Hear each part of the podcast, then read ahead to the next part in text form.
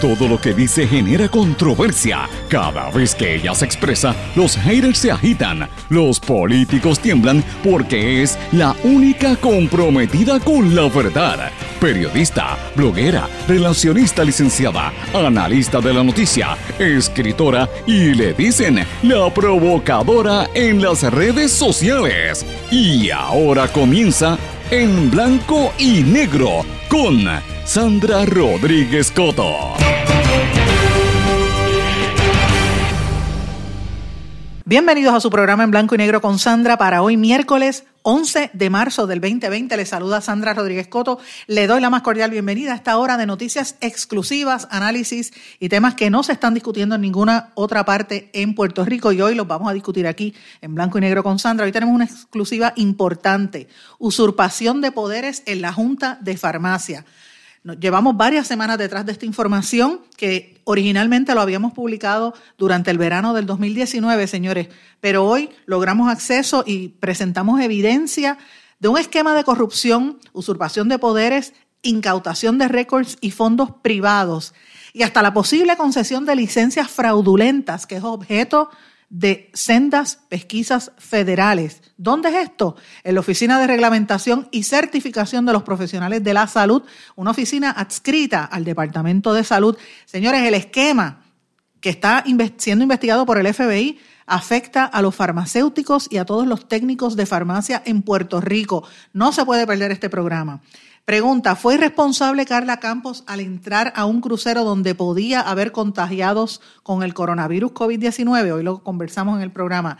Departamento de Salud designará a un solo hospital para atender todos los casos de coronavirus. El secretario de Asuntos Públicos señaló que se usaría la institución si se reporta un brote de este virus en Puerto Rico. Amigos, la gasolina sigue bajando, podría bajar a menos de 50 centavos. Los expertos prevén que las fricciones entre Rusia y Arabia Saudita van a continuar disminuyendo el costo del combustible. Vamos a ver si lo podemos apreciar en la bomba. Y en el programa de hoy tenemos un tema que yo sé que le va a interesar a todos ustedes. Vamos a hablar de comunicación política.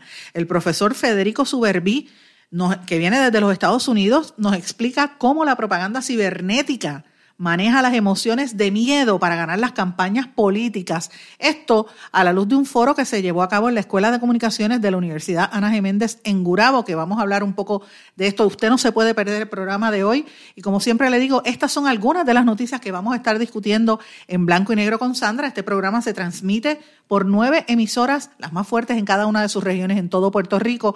Estas emisoras regionales son de la Red Informativa de Puerto Rico o de la cadena WIAC.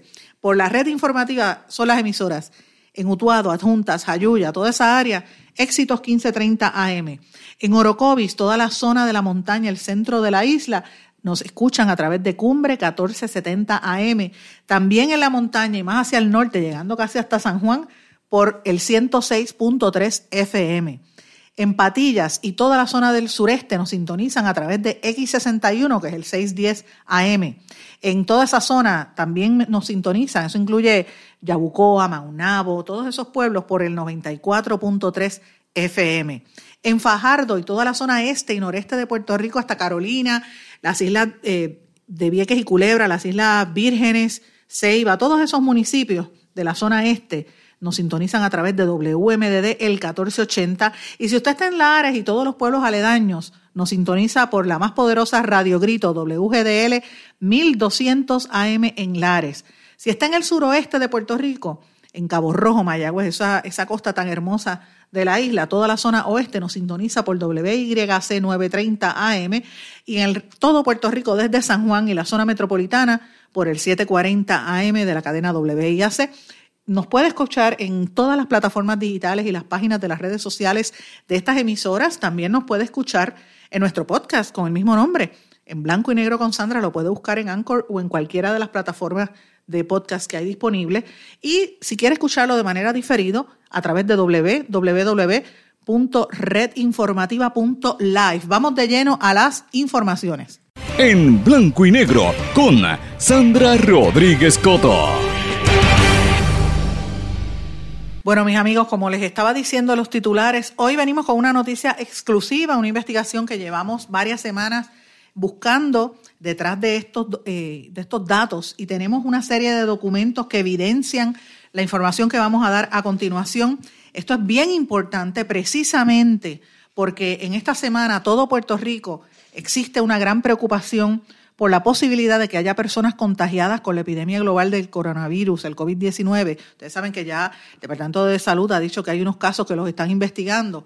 En momentos así se requiere un servicio crítico de los farmacéuticos y de los técnicos de farmacia, porque si aquí sucede un brote, una epidemia, Dios quiera que no suceda, pero si pasa, una de las primeras líneas de batalla son los farmacéuticos y los técnicos de farmacia, además del resto de los profesionales de la salud de Puerto Rico. Así que usted no puede perderse esta investigación que nosotros estamos revelando hoy en este programa y la vamos a revelar también en nuestro blog en blanco y negro con Sandra. Una vez eh, salgamos del aire, vamos a subir la noticia a nuestro blog y usted la va a poder ver allí con toda la evidencia fotografías y toda la información que tenemos disponible, señores. ¿De qué se trata?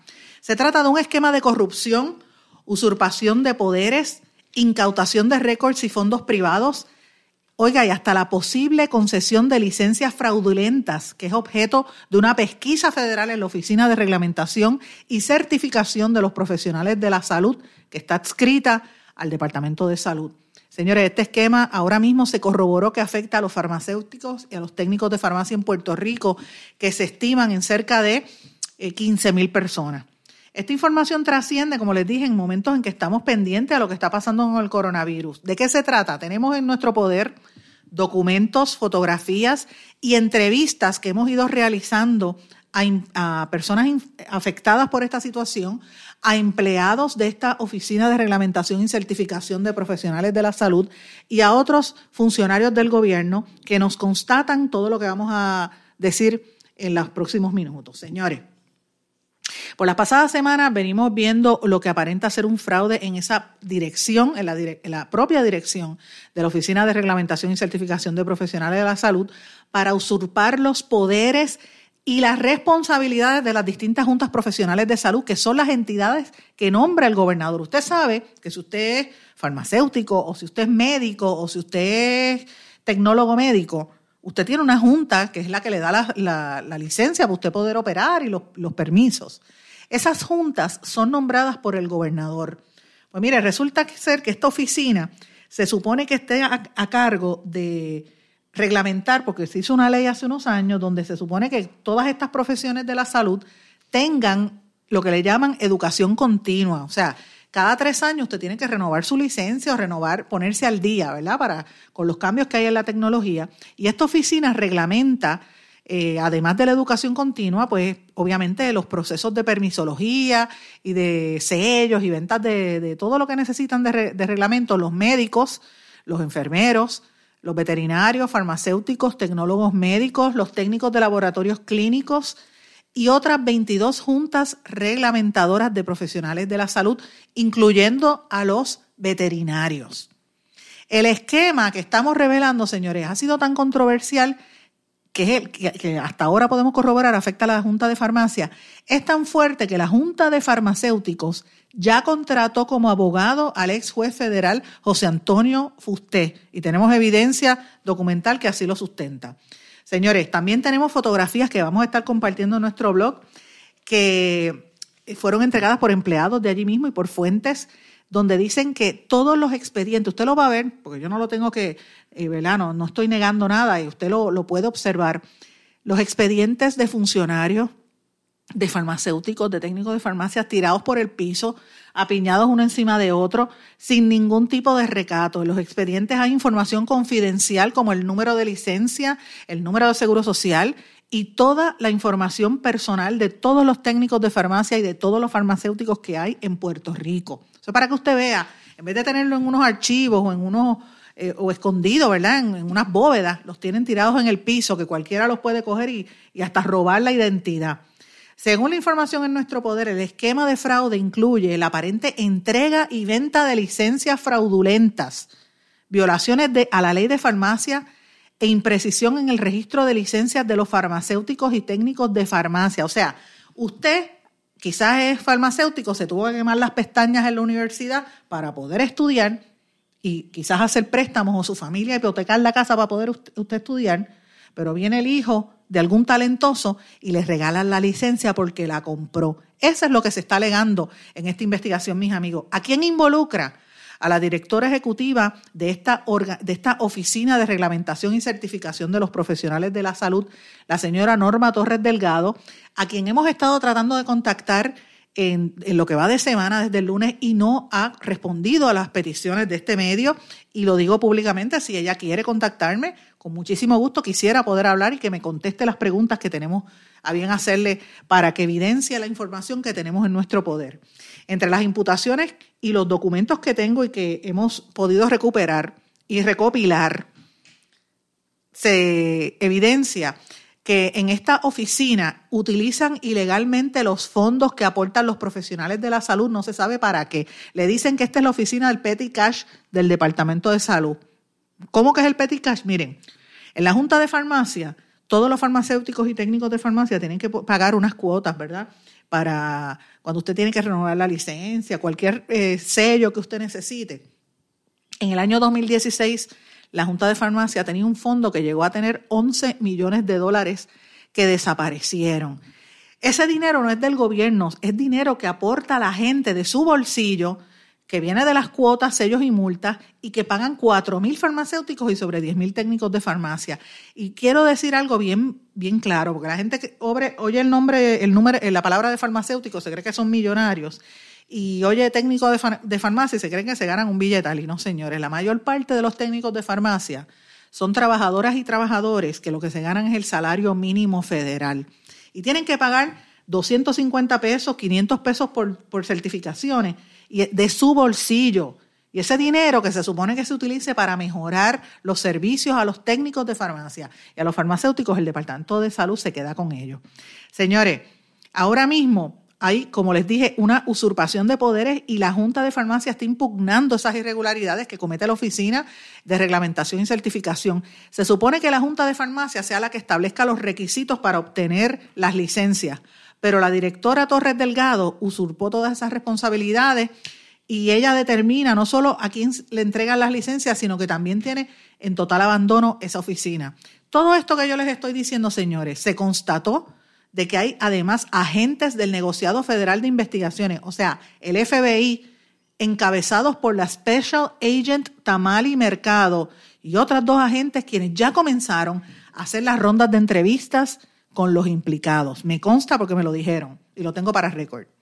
También las fuentes me apuntan que hay una investigación en curso de parte de la Oficina del Inspector General del Departamento de Salud Federal que indaga sobre el rol de esta directora ejecutiva Norma Torres Delgado y de las dos abogadas que ella ha contratado para esa oficina. Me refiero a las licenciadas Olga Shepard y Luz Ríos. Según la información que tengo en mi poder, y voy a mirar aquí los documentos, Olga Shepard eh, tiene, es Olga Shepard, eh, sí, tiene contratos, perdóneme, la licenciada Luz Ríos, vamos a precisar, la licenciada Luz Ríos tiene contratos no solamente con esta oficina de reglamentación, sino también con el propio Departamento de Salud y con el programa de WIC, que son fondos federales.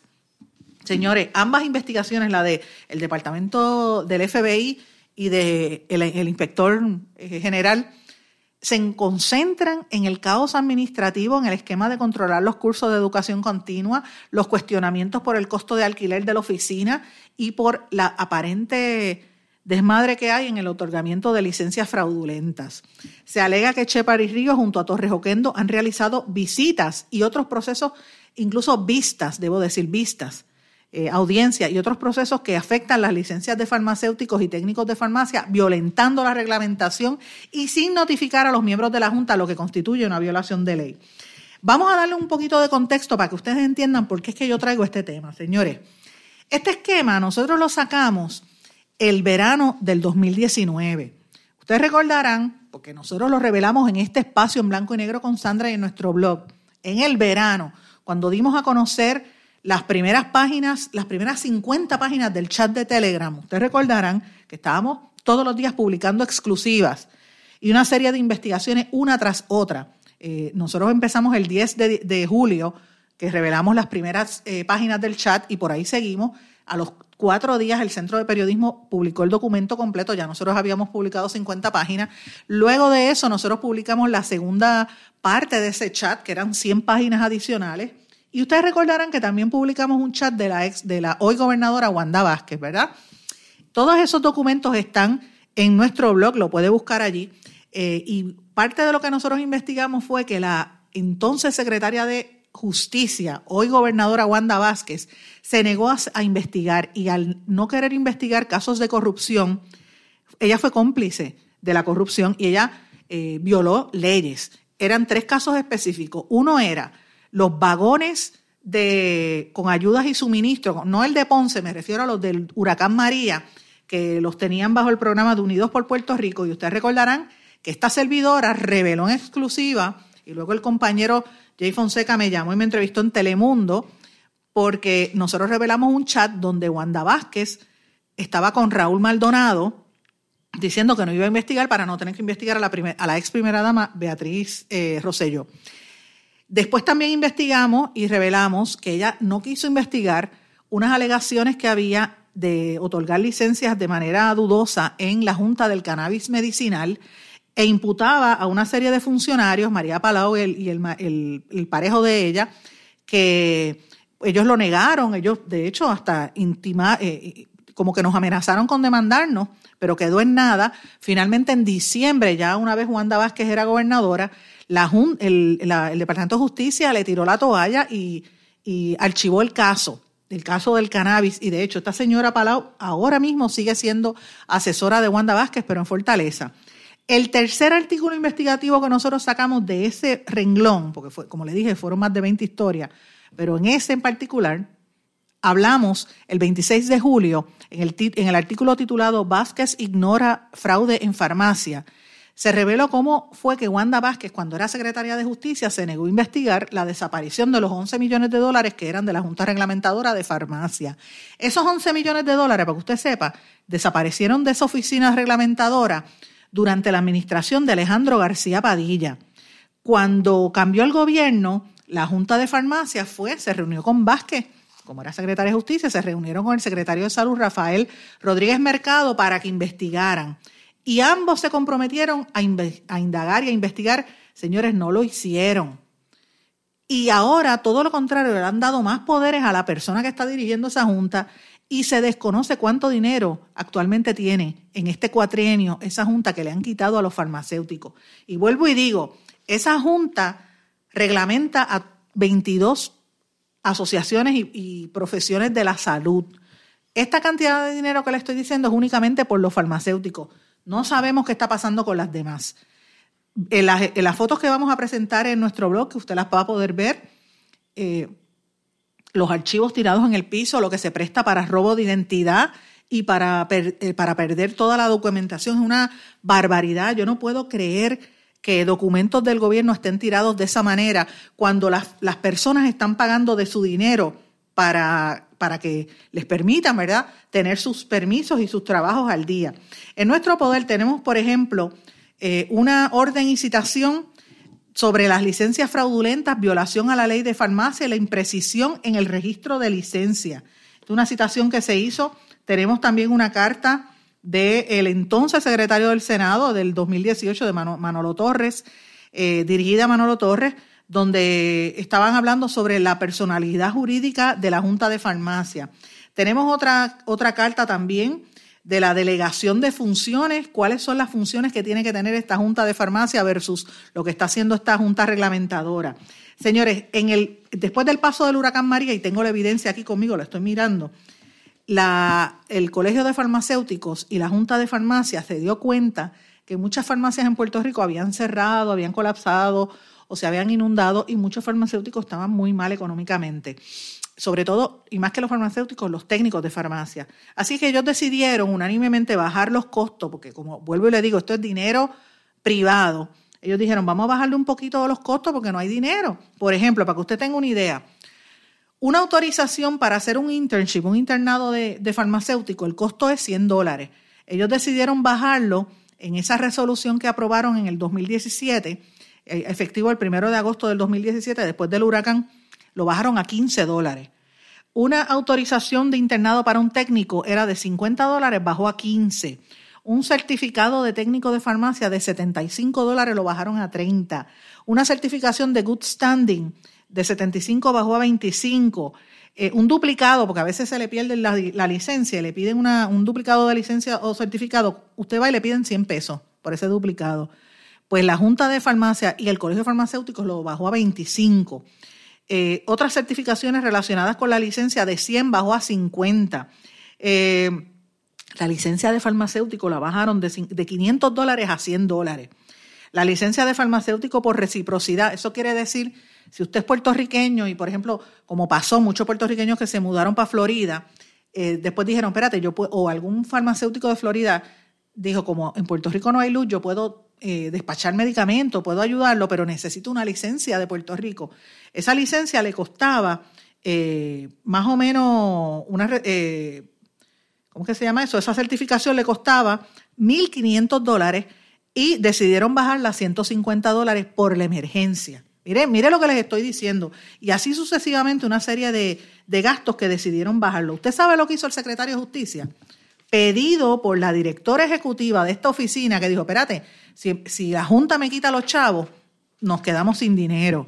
Entonces, esta secretaria habló con el secretario, esta directora de la oficina, eh, Norma Torres Delgado habló con el secretario y el secretario por edicto tiene un anuncio en el Nuevo Día y en el periódico Primera Hora diciendo que eh, desautorizaba a los farmacéuticos y técnicos de farmacia a bajar los costos porque ese dinero era de él.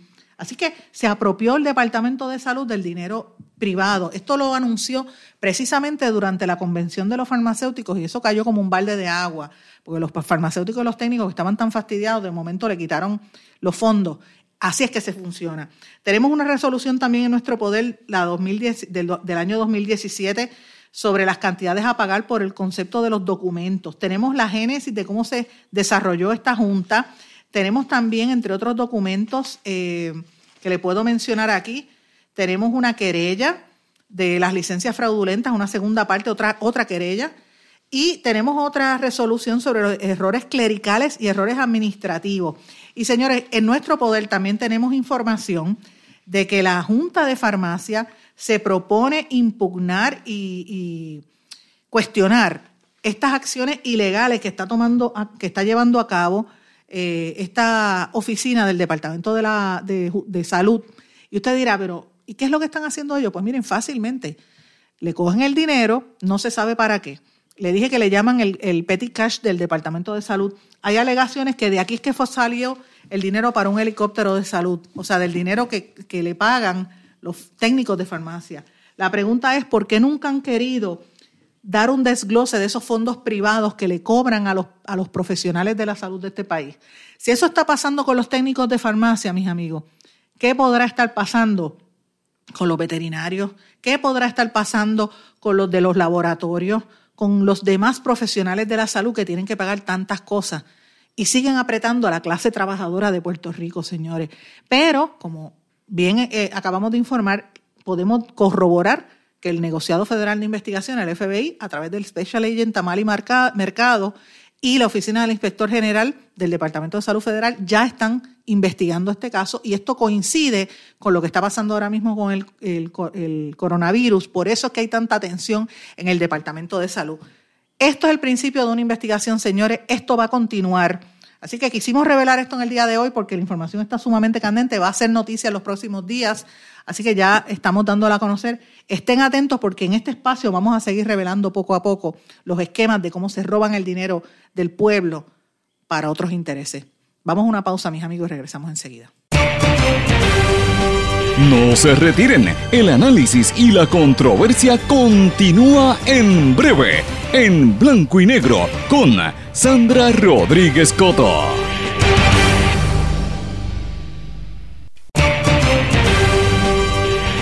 Y ya regresamos con el programa de la verdad, en blanco y negro, con Sandra Rodríguez Coto.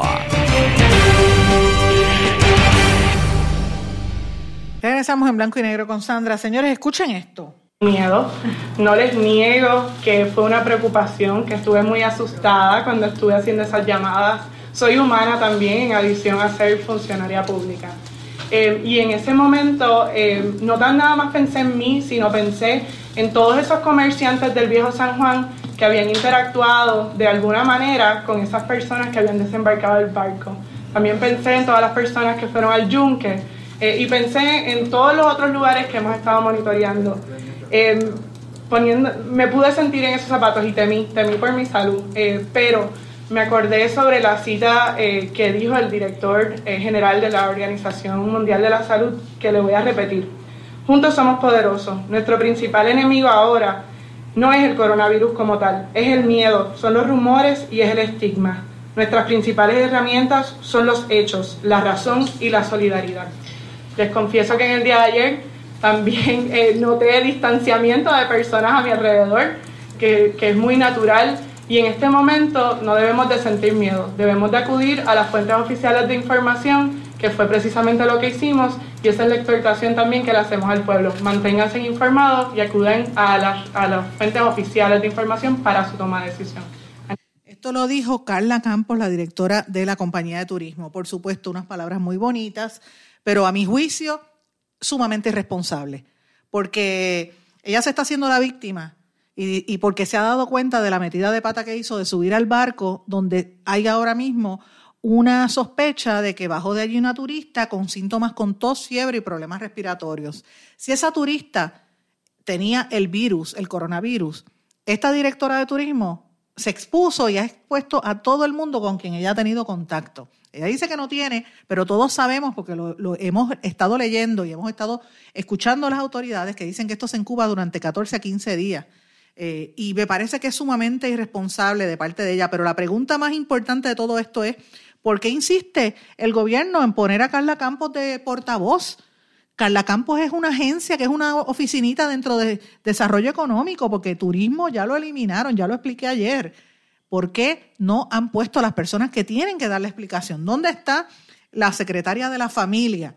Cuando sabemos que hay una preocupación con los hogares de envejecientes, sabemos que donde más se ha pegado el coronavirus, por lo menos en el estado de Washington, en los Estados Unidos, fue en hogar de envejecientes, que, hubo como 16 casos en ese hogar. Eh, y los viejos, las personas mayores, son las más vulnerables a esta enfermedad. ¿Dónde está la secretaria de la familia? La tienen escondida. ¿Dónde está el secretario de comercio, el jefe de Carla Campos? ¿Por qué está callado?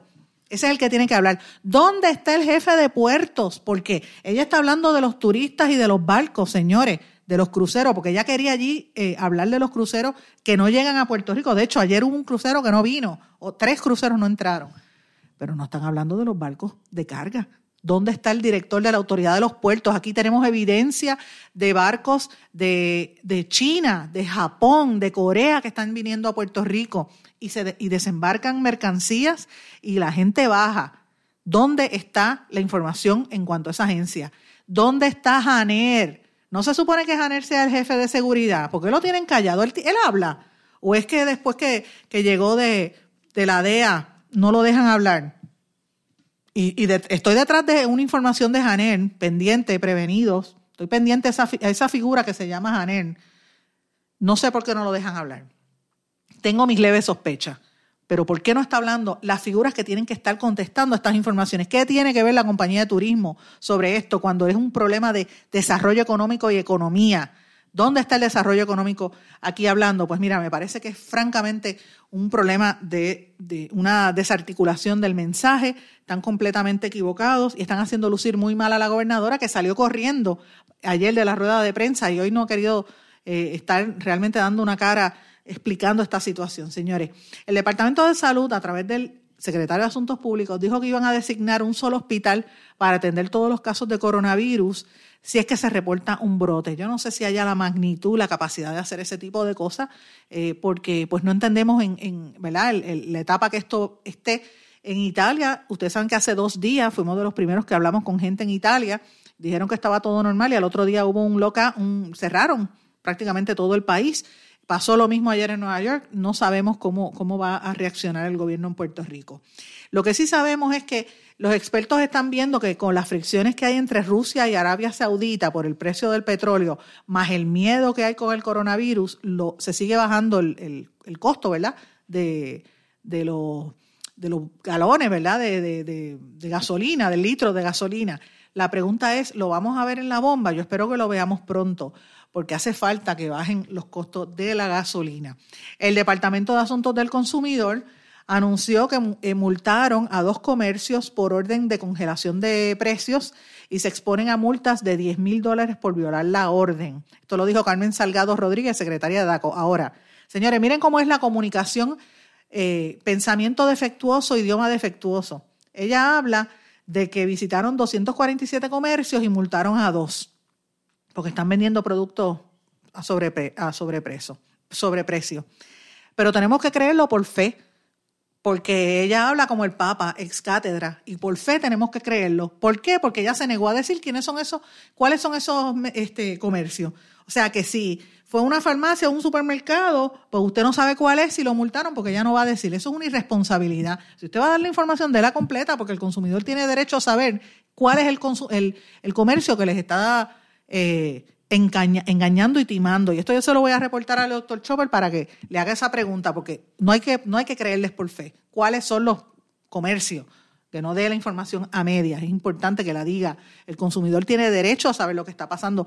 Eh, fíjense el ejemplo que le estoy dando, cómo es la comunicación de este gobierno. Es una comunicación eh, bien, bien difícil. Cada día es peor. Señores, el secretario de Educación, esto es en otros temas, Eligio, eh, Eligio Hernández, anunció que 48.800 estudiantes todavía no han completado el proceso de matrícula en línea para el próximo año en el Departamento de Educación que culmina este viernes.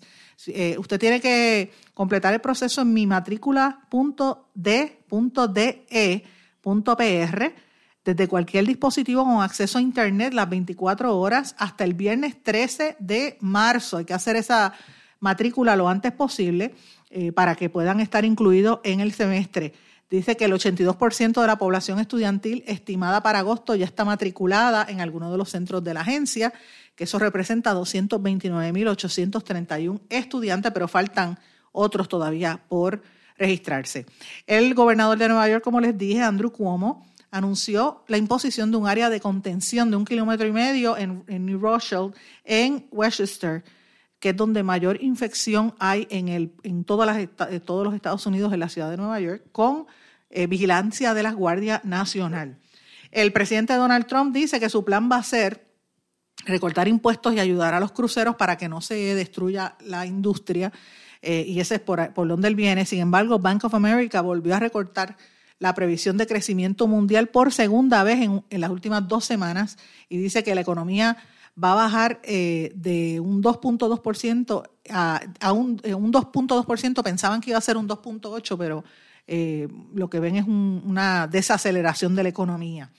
Señores, un tema antes de irnos a la pausa brevemente. ¿Por qué es importante comprender por qué el coronavirus no está afectando a los niños y sí mata a los ancianos? Eso, el entender eso nos podría ayudar a vencer esta enfermedad. La tasa de mortalidad del COVID-19 para los mayores de 80 años, por lo menos en China, según se reporta, se estima en 21.9% y los, no se han registrado muertes de niños. Las infecciones en niños es solamente un 2%. ¿Por qué? Pues los expertos, los virólogos opinan que este COVID no afecta a los niños porque eh, provoca las muertes en cambio de los de edad avanzada. En China, de casi 56 mil personas infectadas, solo el 2.4 fueron niños. Eh, ni China ni ningún otro país ha informado de muertes de un menor por causa del coronavirus. Mira qué cosa más interesante. Eh, y esto abona a las teorías de conspiración, porque uno dice, bueno, ¿dónde saldrá? El periódico The Washington Post dice que esto no, no tiene nada que ver con el virus, sí con las afecciones subyacentes en los pulmones, la diabetes y la hipertensión. ¿Ok? para que ustedes vean la realidad. Los científicos, eh, los que están diciendo cosas en las redes sociales y los que están este, especulando, te van a decir que esto es una guerra biológica. nunca lo sabremos, yo creo. Pero lo que sí es importante es que si usted es mayor, tiende a tener problemas de respiración, si usted tiene diabetes o si usted tiene presión alta, todas esas cosas contribuyen a que la enfermedad se apodere y sea más fuerte. Por eso es que los envejecientes les da más duro el coronavirus. Por eso es que hay que protegerlo. Y por eso es que yo cuestiono dónde está la secretaria de la familia y dónde está el secretario de salud hablando de los envejecientes. Así que es importante que sepamos que no se están eh, afectando tanto a los niños como a los envejecientes y lo importante, evitar el contacto cercano, como siempre digo, no se toque la nariz, no se toque la boca, quédese en su casa si está enfermo, cúbrase la nariz, desinfecte, lávese las manos, utilice alcohol. Esas son las recomendaciones importantes para evitar que esta situación se siga propagando.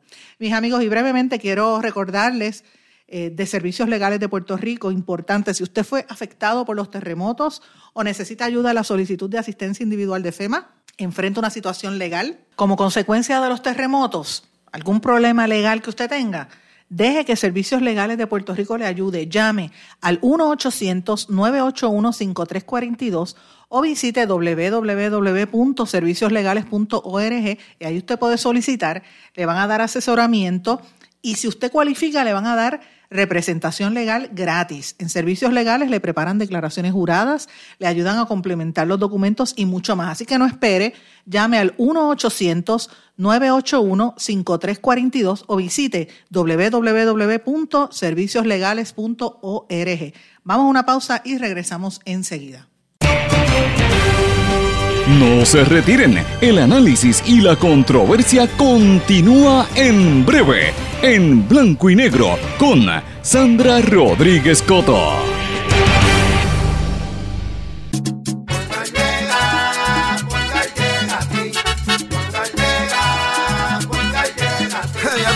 Eso es lo que te responden, pero ahora botaron la ola. Porque ya no importa en qué parte de la isla estés. Si tuviste un accidente, mi gente de Poingal le llega a tu casa o trabajo para que no te complique. Con servicio en todas partes de la isla y el mejor servicio al cliente. Por eso y mucho más, yo Piru lo digo, yo quiero Poingal. ¡Duro!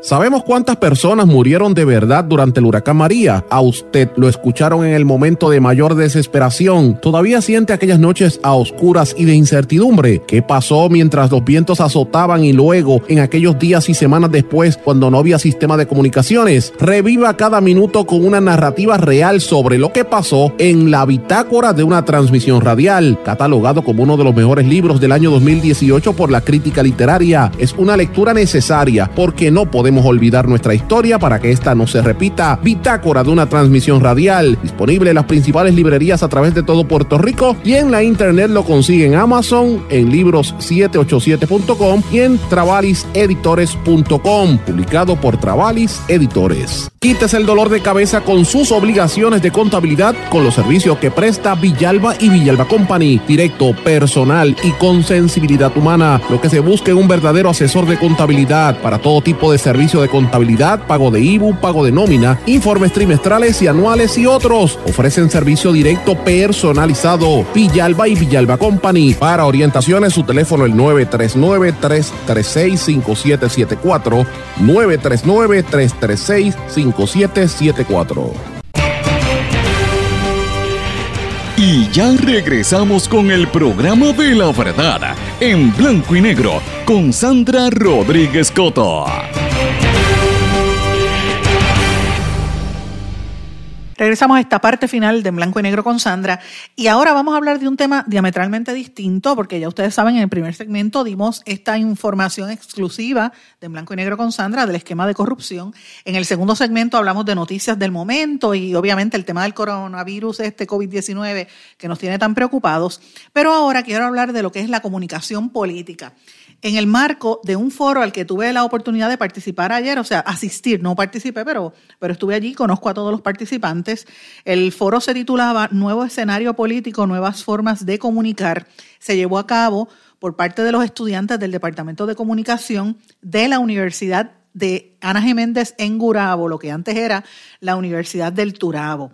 Y fue bien interesante, allí estuvo participando la colega y amiga Beatriz Archilla, que ella es presidenta de la emisora Radio Walo, que dio una ponencia súper interesante de cómo las emisoras de radio tienen que estar, y los medios de comunicación, tienen que estar al, día con el tema de los anuncios políticos y cómo es que se maneja la situación en los medios de comunicación, que de hecho los invito a que busquen en el blog en blanco y negro con Sandra, porque la ponencia que presentó Beatriz Archilla, quien es la vicepresidenta de la Asociación de Radiodifusores, yo le pedí eh, eh, y la invité a que publicara en mi blog por invitación, así que está allí enlazada en mi blog, la pueden leer.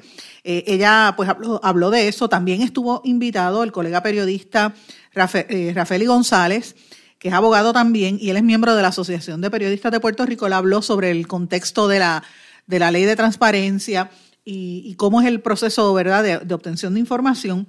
Y el último panelista fue mi amigo, el doctor Federico Suberbi. Federico Suberbi es un investigador, eh, yo creo que es la persona con mayor conocimiento o uno de los que mayor conocimiento tienen este tema en los medios hispanos en los Estados Unidos. Él es puertorriqueño egresado de la Escuela de Comunicación de la Universidad de Puerto Rico, y es una persona con quien estoy trabajando una investigación hace bastantes años, y él hizo una presentación de cómo es que ahora los políticos utilizan las emociones a través de las redes sociales para mover la opinión pública. Vamos a escuchar parte de lo que dijo Federico en la presentación del día de ayer. Escuchemos.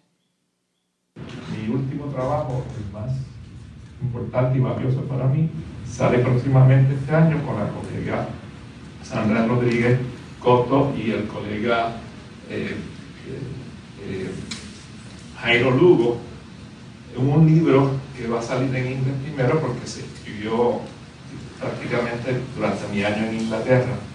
Además, The News Media of Puerto Rico, Journalism in Colonial Settings in Times of Crisis. Creo que lo pueden traducir fácilmente, así que yo tenga que hacer la traducción en español. Ahí está mi información, por si acaso quieren comunicarse conmigo posteriormente, porque los temas de hoy son estos cuatro. Tenía tres, pero le añadí el último, porque es indispensable también la capacitación. Ahora, sobre el primer tema, ya los primeros ponentes justificaron que yo esté hablando sobre la guerra de, de propaganda cibernética.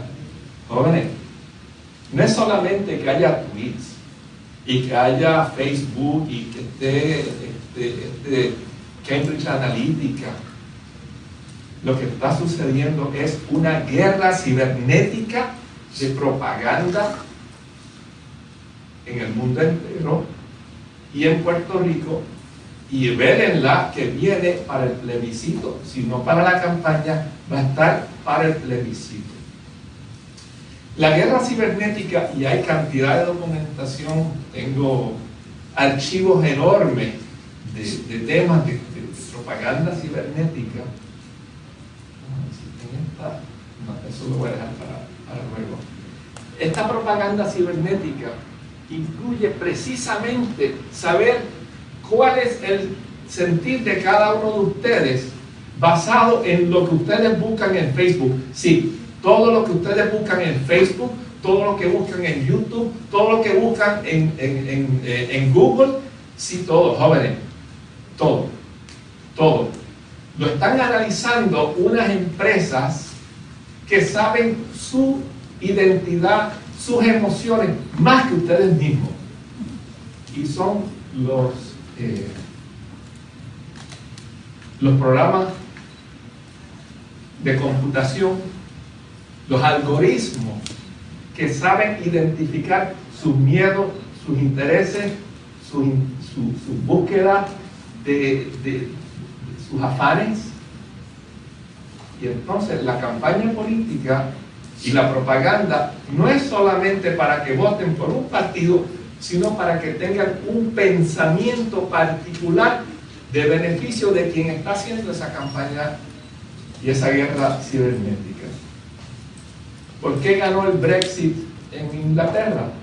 No es solamente por la gente que quería separarse de la Unión Europea, sino por el miedo a los inmigrantes fomentado por unos grupos muy particulares de intereses comerciales muy limitados, con la ayuda de los rusos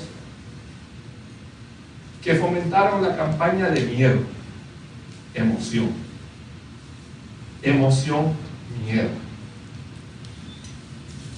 ¿Por qué todas estas campañas que ganó este señor, que yo no uso su nombre, en Estados Unidos?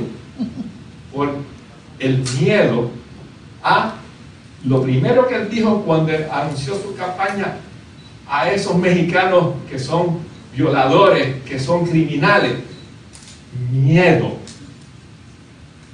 Y eso se fomenta porque hoy día estamos en una época donde ganó los likes más que el pensamiento. Cada vez que ustedes hacen el like, y esto lo va a seguir en un libro nuevo que salió, que eso lo voy a mencionar ya mismo. Estamos en una época donde ustedes hacen más likes que pensar. Digo ustedes, lo hace casi todo el mundo. Con esta participación de que no se piensa, son pocos los que pensamos, lo que implica el mensaje y más lo que pensamos, lo que me causó de emoción la reacción. Y eso lo saben los que están haciendo estas campañas.